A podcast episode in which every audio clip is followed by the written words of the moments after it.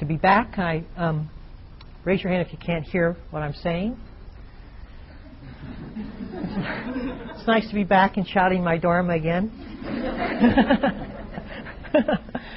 I um, just spent uh, the last 12 days or something uh, in the East, and I want to tell you that never complain about this weather.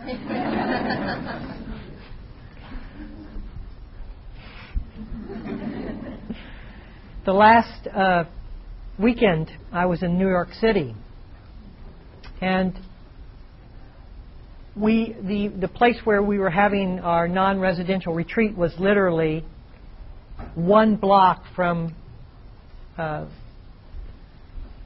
ground zero. And because we're almost a year out from September 11th, and because it was so close to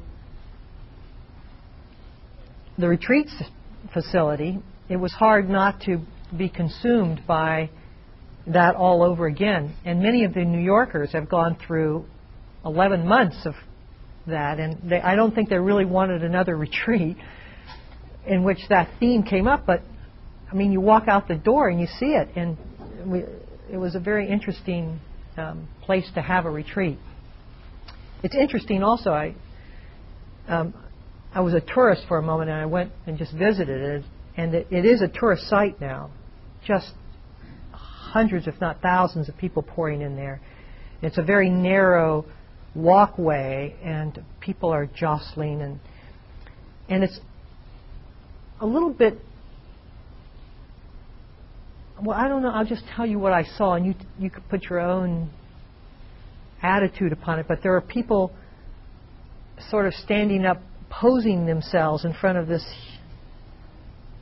crater, as if they were at Mount St. Helens or something. And it just felt desecrated somehow. I'm not sure that's the right word, but it's it's somehow I don't know. And also, um, I just remember standing there looking, sort of waiting my turn to get up to the fence to be able to see, and people were, were kind of, as people do, trying to, you know, nudge you out of the way so they can get in first. And it, it felt like we were watching the seeds of the problem which created the crater being stirred in with all of this um, angst and so I want to talk tonight um, not so much going back 11 months but to use that as a frame of reference perhaps the diving board for what I want to speak tonight about which is the crucial juncture at which we make a decision to either move in relationship to a self indulgent way of life, or we move in, in opposition to that into self kindness. And I picked those words very deliberately because they are in opposition many of us think that self indulgence is self kindness. And that I'll just be kind to myself and stay in bed another hour. But that's not how I want to define it this evening. And I think it's crucial because the perennial question that comes on everyone's lips who sincerely undertakes this practice is how to make it work in your life. And unless we understand where the division is, where the juncture point is, and what occurs at that referencing, that moment, that crucial decision in which we decide to move into one arena as opposed to another, we really never come to a satisfactory answer of how to use meditation in your life because you'll keep hitting that juncture. And as we all know, quickly the thought and purpose of using the hour for meditation wanes to washing or doing the dishes or doing something that needs to be done, and the in order to never bears any fruit. And so the energy gets dissipated, and then it's 11 o'clock, 12 o'clock, and oh my God, I have to get to work or something. And somehow,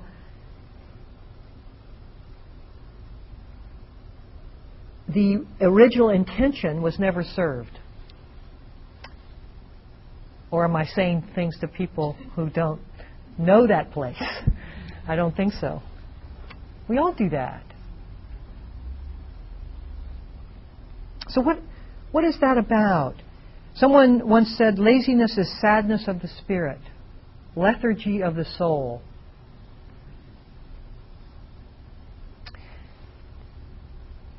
And it's um, interesting. I, I often see uh, on retreats and how much we have inoculated ourselves against any real feelings or difficulties in life and cushioned or attempted to cushion ourselves into the realm of of being soothed. I mean, sometimes people's real hard intention in coming to meditation, and perhaps we all start there, is to be soothed, is to be comforted, And we even talk about what we would like to get out of meditation in terms of that soothing quality peace and quiet and tranquility and rest. And sometimes it's like a getting away from, you know, so, give me some more respite time. But it's not usually spoken about in terms of vitality and aliveness, which is the real art and purpose of meditation.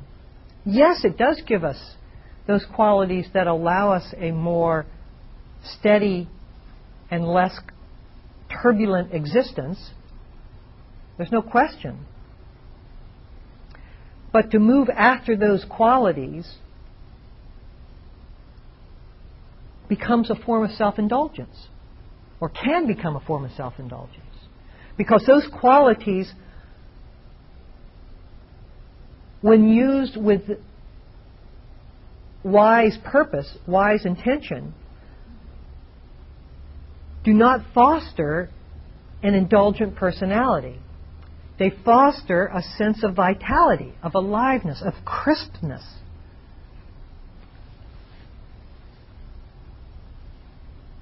Like a fresh head of lettuce. Just the image that came in.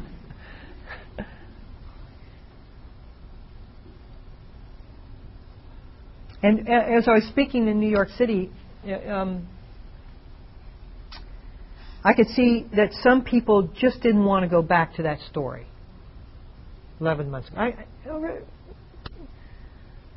and I could certainly understand that. But afterwards, they thanked me because they said that although there's pain in bringing all that up again. They saw that it wasn't finished.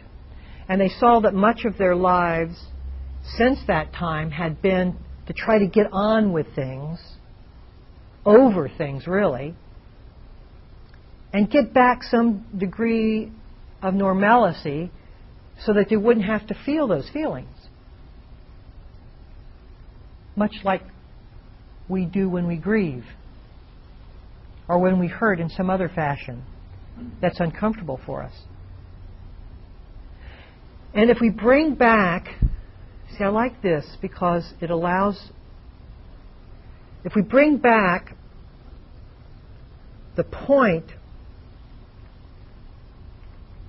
when the devastation occurred, and again, I just use this as a springboard. I'm not going to spend my whole time talking about September 11th.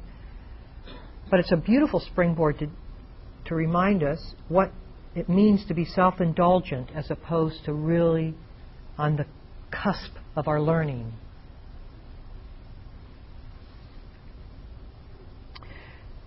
You remember, and the New Yorkers have countless stories of genuine altruism that occurred in those first few days after that attack and how the community came together and how ethnic groups who would never speak to one another were mingling and commingling with ease and laughter and support. And how, because the pain was so um, intense, there was no they couldn't ex, they couldn't put anything in to block it. I mean, how do you block the loss of 4,000 lives and so you can't block that. You can't say um, you can't immediately reference a way out of it. Much in the same way as you can't reference immediately a way out of a dramatic loss for you loss of a parent, loss of a spouse, loss of a child. And there's this gap, this space that opens there before we fill it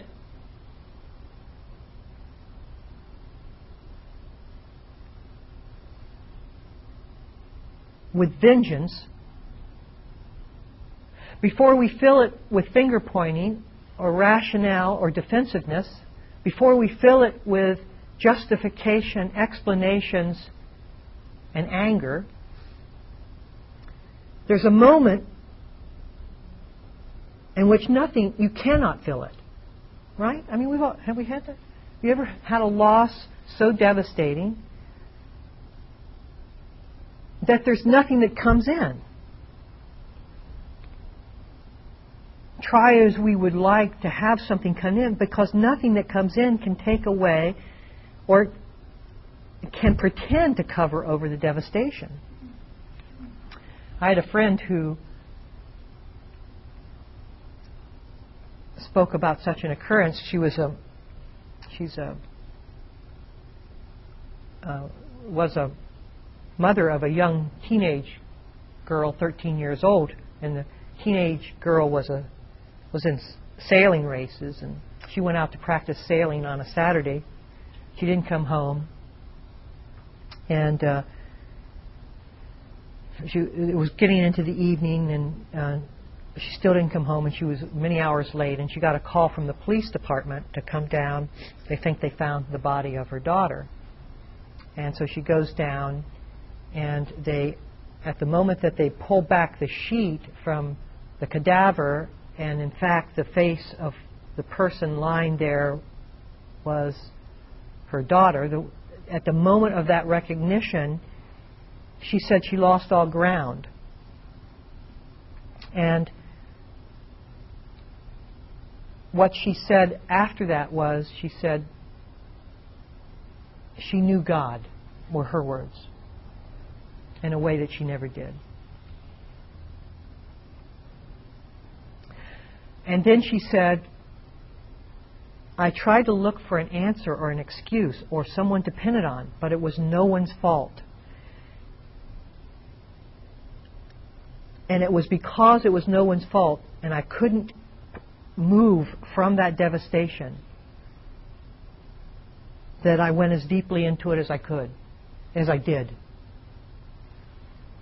And so, too, in New York, people had their lives carved out around that time. And it was days before something could eventually cover over that hurt.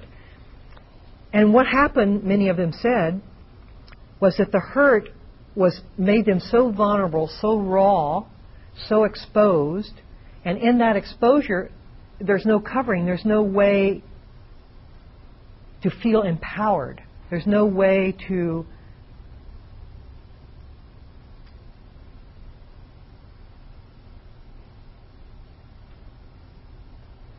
There's no way to to form ourselves around that gap because the gap doesn't have any rub. It just is a hole, and it's just a free fall. And without some justification, something to resist against, something to to extend my finger in a pointing and accusing way, I just leave there's just this hole. And so we explored the flinch, the moment at which not just New Yorkers, but the whole country moved from that nothingness of devastation to patriotism, really, and vengeance around patriotism. Because then you have you have something to empower you. You have something, some way to be defined. You have something to to form and mater- materialize around. Hmm? And then it becomes self indulgent, really. Because at the pain, we either hold it and allow it to burn, and then we, or we move. In that juncture between where we are in pain and the movement from it determines the course of self indulgence.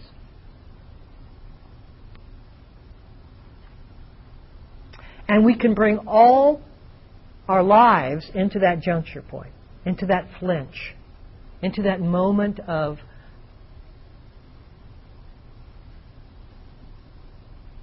And many of us have led our lives flinching continuously.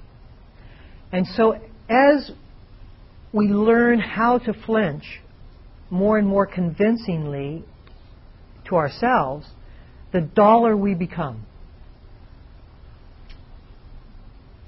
And sometimes our eyes are so dulled over by the continual movement from the pain that our soul has, our spirit has been drained of its aliveness. And it's often hard to reach anyone back in there like that. I had a hospice uh, patient who lost her husband or was losing her husband at the same time that she was getting diagnosed with end stage lymphoma. And I had been involved with her as a caregiver for her husband, and right before her husband died, uh, she was then told about her own prognosis, and I went to the hospital to see her, and I couldn't reach her. It was as if she had removed her life from her mind, and her eyes were just were just um, fogged over. And I said to her, You know, I have no way of reaching you. I, I feel like I can't reach you. I feel like there's no nothing I can say so that we can meet. And I said, Well, what, what in the world gives you any purpose anymore? I mean, why, with all of this devastation in front of you, what allows you any sense of meaning? And she said, The only things that allow meaning for me is my daughter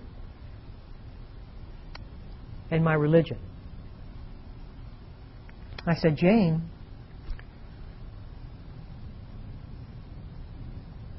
you've been, your shelf has been cleared of everything that's trivial. And what you is what is beating or what can beat for you is what you just said your spiritual growth and the love for your family. But you have to come out and meet that with aliveness, or it too will be fogged over.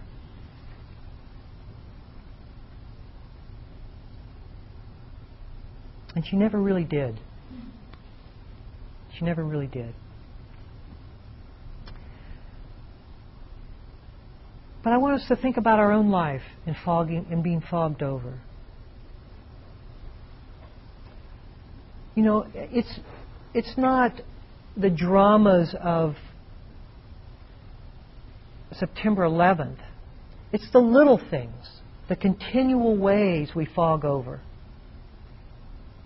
the continual ways that we cash in from the pain of the actual situation into a way that we retreat. But that's not meant in terms of meditation retreat. It's meant in terms of the opposite of advancing. And how that retreat, we build a life that is full of some kind of stimulation in which we can prop up our aliveness with. Some level of comfort that we can rest upon, that we can. And when we do have a meditation retreat and people come to it literally and, and their lives are um, are the, the usual stimulation and intensity is eliminated, they don't. Many of them, of us, do not know what to do. We're lost without that.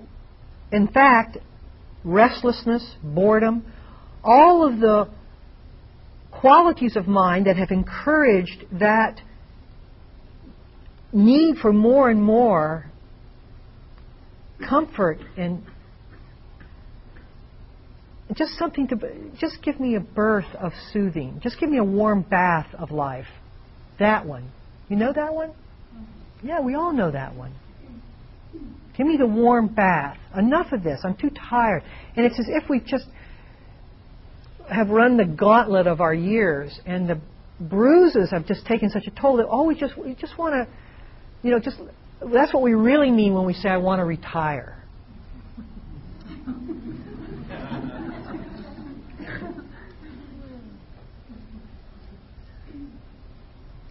and it's at the sake of our aliveness. It's at the sake of our vitality.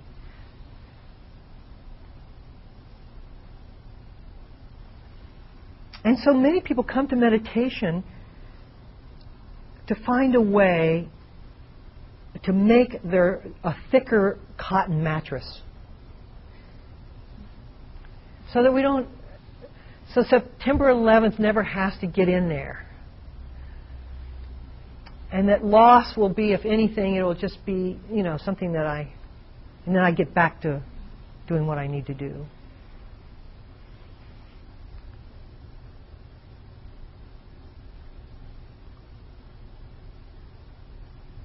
and anything to avoid deeper truths that the pain will show us. You know, when we're sitting and we're on our breath, and we just allow the thought just to carry us, even though we know we're thinking,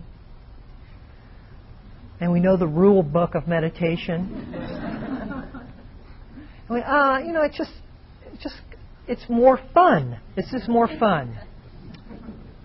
And then the justification well, what good is it anyway to follow your breath? What does that have?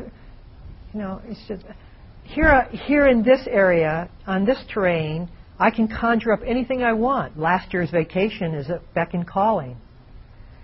My great love affairs of life, right there. How can the breath match that?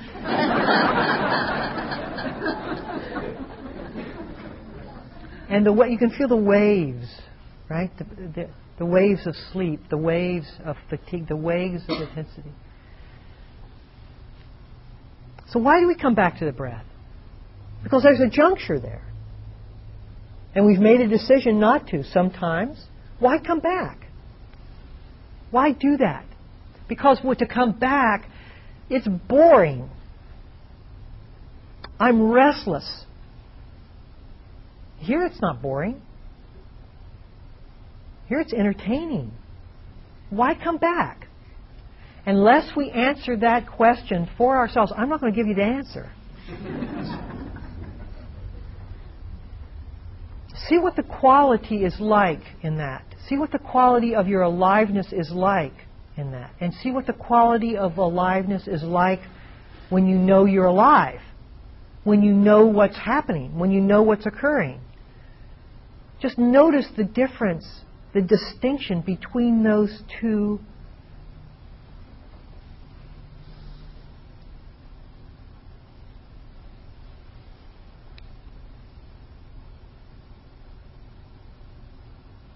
And I can often, it's very interesting because we can often, um, the lethargy of spirit has its own influences, like rings, not just on my life, but other people's lives as well. In the same way that our aliveness has its own effect. But when we have made a decision just to drift, that has implications for wider and wider spheres of people we touch. I'll just give you a very quick example of that. Not a very good one, but it's. When I was a monk, uh, we have two robes, and the robes are uh, pretty thick. They're like uh, a, a, a, light quilt. They're, they're very thick and very big, like a king size blanket. So you didn't, I didn't particularly like to wash them because it, you, you had to go through this whole. You first you had to find a bucket big enough, then you had to heat it, and you had to make a fire. You just didn't. In Thailand, you just didn't put it on the stove. You had to make a fire, and then you. It took all day, and then because the climate was so humid and so uh, um, just humid, nothing ever dried out anyway. So you were a week with a wet robe. so I didn't wash it very often because I was lazy. And I noticed that on alms round, the other monks would start falling further and further back. and they started calling me um, Mahakassapa. And Mahakassapa was the leading ascetic monk of the Buddha's time. Um, and a, a, a, ascetic in the sense that he would not bathe. And but I didn't smell it. but that's. But what, when uh, one of the more senior monks suggested, I'm not a dirty person, honestly, but it just was so hard to wash those robes. Um, so you, then you take responsibility. You start taking responsibility. Okay, you know, I drifted there. There was a drift. There was a. Um, I went to sleep. I just didn't respect how my laziness, my um, lethargy of spirit, affected people, and you just take you start we start taking responsibility for the juncture, for the flinch, because the flinch is really the flinch between the sacred and the profane. It's the meeting of that. And the mind brings forth its objections in the form of boredom and restlessness and sleepiness and other things which will dull you when you make an intention to move towards aliveness. The defense of the mind is to say, what good is the breath? The defense of the mind says, you have more important things to do than to be on this thing. Think of all the things you could do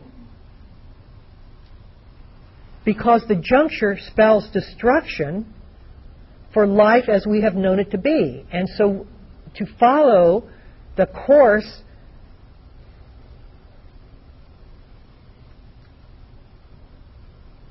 of something really new, which is what we're talking about when we talk about stepping out of this juncture, shakes everything. And so, of course, the mind's going to come up with defenses. Of course, it's going to object to that.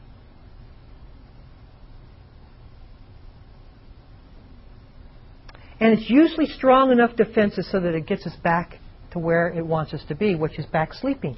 Then you're not bored. You know, you just have to have more intensity. You may feel bored, but you just raise the volume of the intensity. Get the video. See the new movie. Have a latte. Whatever we need to do to counter any sense that our life isn't meaningful, even though we know it's not from that vantage point of thought. It isn't meaningful. And I don't care what you do. You can be a psychiatrist, a doctor, lawyer, Indian chief, or brave. It's not meaningful. And not only that, but when you visit ground zero, you see what it does. And the whole history of humankind exposes the flaw of choosing the left branch as opposed to the right.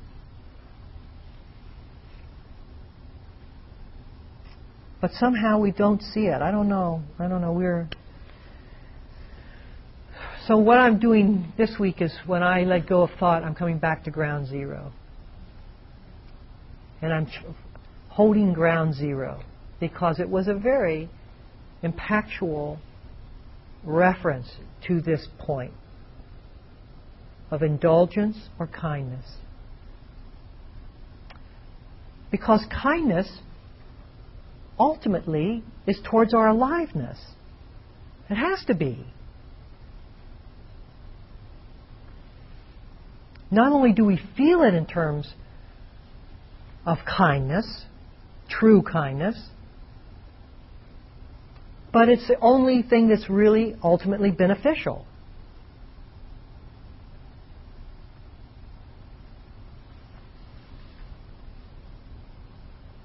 And what we do in meditation and vipassana in the beginning is to kind of conjure up a mixture of pretentious kindness, fabricated and unfabricated kindness. Let us call it that. Fabricated kindness is when I use thought to give me some expression and orientation to what kindness is, like metta. That's fabricated. It's not wrong or bad. It gets the heart moving in the intentional direction of where it needs to go. And it uses thought, which has been its beck and calling and has been its food and nourishment, to do that, to stimulate that direction, that meaning, that focus, that worth. But at some point, kindness is not based on words.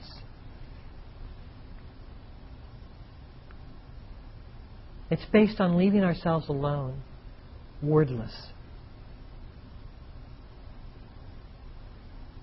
without word. So there's no prop of experience that fosters our kindness.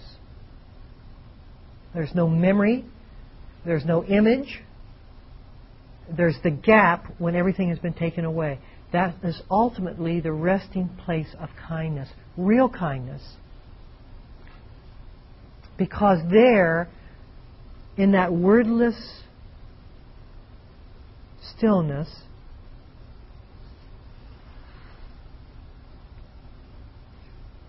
in that vulnerability when before we point and accuse,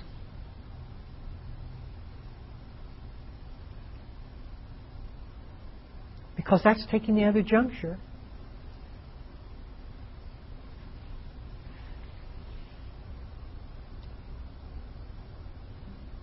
That we are fully alive.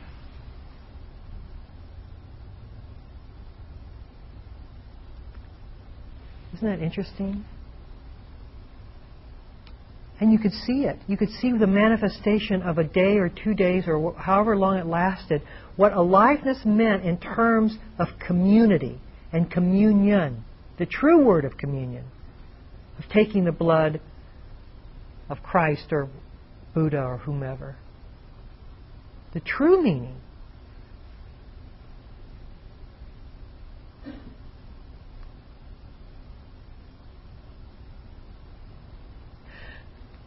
But the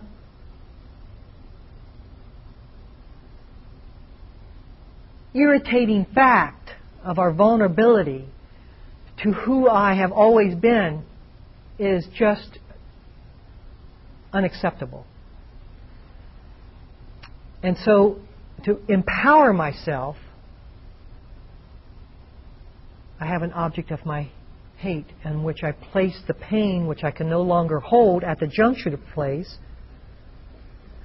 At that place of juncture, there's pain there. And I take that pain and I project it out and I say to them, they did it, of course. And then I've lost my vulnerability, of course, because I'm no longer vulnerable when I have an object of disgust, an object of dislike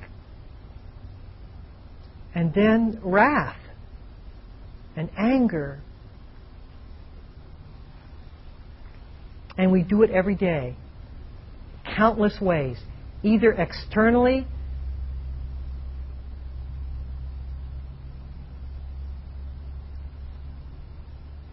I was sitting by a woman on the plane today, and she had a cold, and she just coughed, and uh, and I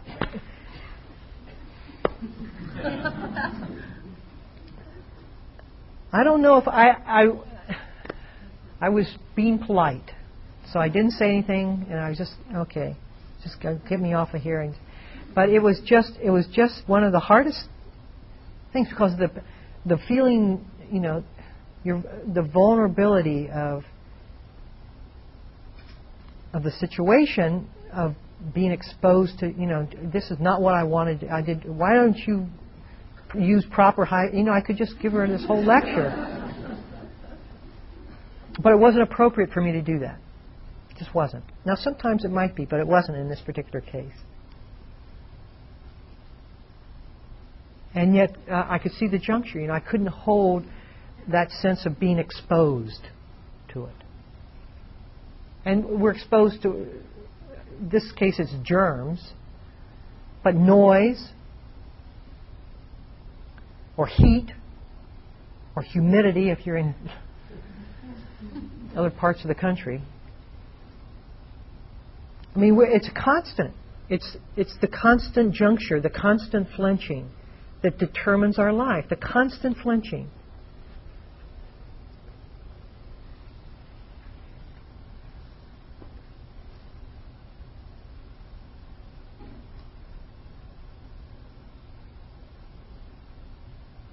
And we see that the flinching can go on externally or can go on internally. I can be as much of the object of my abuse as you can. And that's still flinching. That's just finding a culprit internally.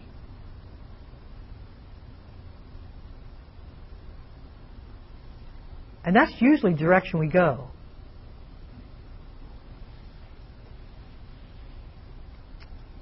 And so we carry the scars of all that.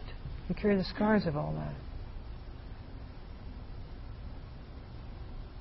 Heavy scar tissue.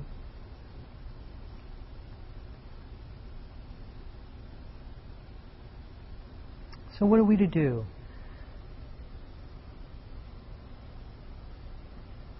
If self negation or lashing out isn't the answer. And self affirmation is just the other extreme, really. I mean, we, we build, intentionally, we build self acceptance, but that is another conditioned phenomena. It's not as if we want to, that's the end product, just being self accepting, and now we can all go home. It's to live without conditions, to live independent of conditions, independent of any experience. independent of any appearance, independent of conditions. And so I can't turn to that and I can't turn this way.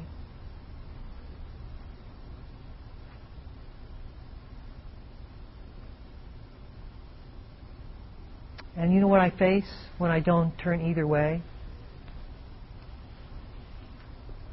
Ground zero.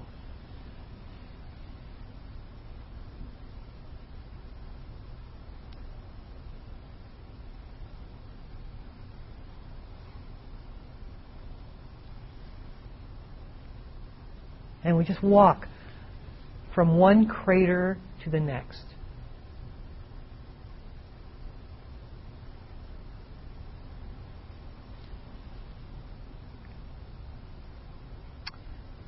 And that's faith, which is a lead in next week for Sharon's talk. but that's faith. For each step is taken without assurance, each step is taken without dependency. Because the way of the heart cannot be graphed, cannot be plotted or strategized.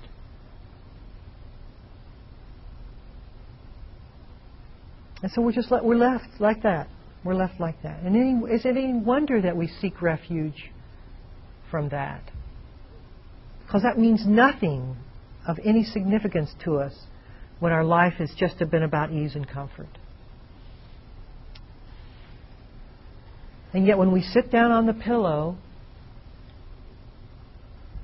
that's the direction we're taking. Not towards respite care, but towards vitality. Being alive. And the richness of what that aliveness means. Not just to us, but to all the concentric circles to which that life touches.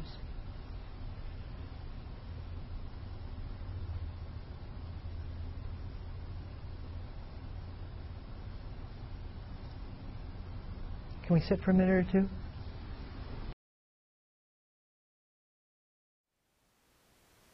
Thank you for listening. To learn how you can support the teachers and Dharma Seed, please visit dharmaseed.org slash donate.